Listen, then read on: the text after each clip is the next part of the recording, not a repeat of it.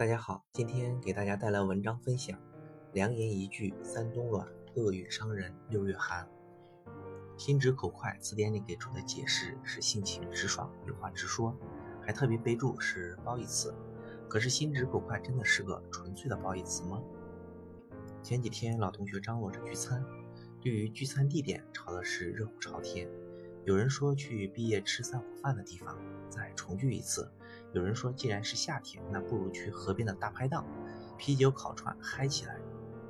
当时也是六一，群里有一堆自称宝宝的中外青年说，不如去郊游回味一下童年。三大帮吵的是热火朝天，突然有一个同学莫名的回复了一句：“你们这些 low 逼能不能去高点？”高档一点的酒店呢，还啤酒烤串，多脏啊！要不我们去巴拉巴拉说了一大堆高档酒店。开始还会有人去调节一下氛围，慢慢的群里就变成了他自己的独角戏。再举一个例子，如今呢，网购是渐渐成为了大家的日常，大家图的就是一个方便快捷，满足自己的购物欲。可总有一些人不知道是怎么回事儿。看到别人说这个上淘宝上购物，就哼一句：“啥时候了还上淘宝？都是假货，你不知道吗？”要我说啊，你就去实体店。哎，你知道吗？某某品牌在当地又开了一家实体店，周末要不要一起去瞧瞧？你说这种人是不是心直口快？根据定义，算是性情直爽、有话直说。可是吃个饭在河边大排档，怎么就成了牛逼了？购物淘宝怎么就如此嗤之以鼻？你有你的消费观，我有我的消费观，可用得着指指点点吗？我是吃你家大米了，还是喝你家水了？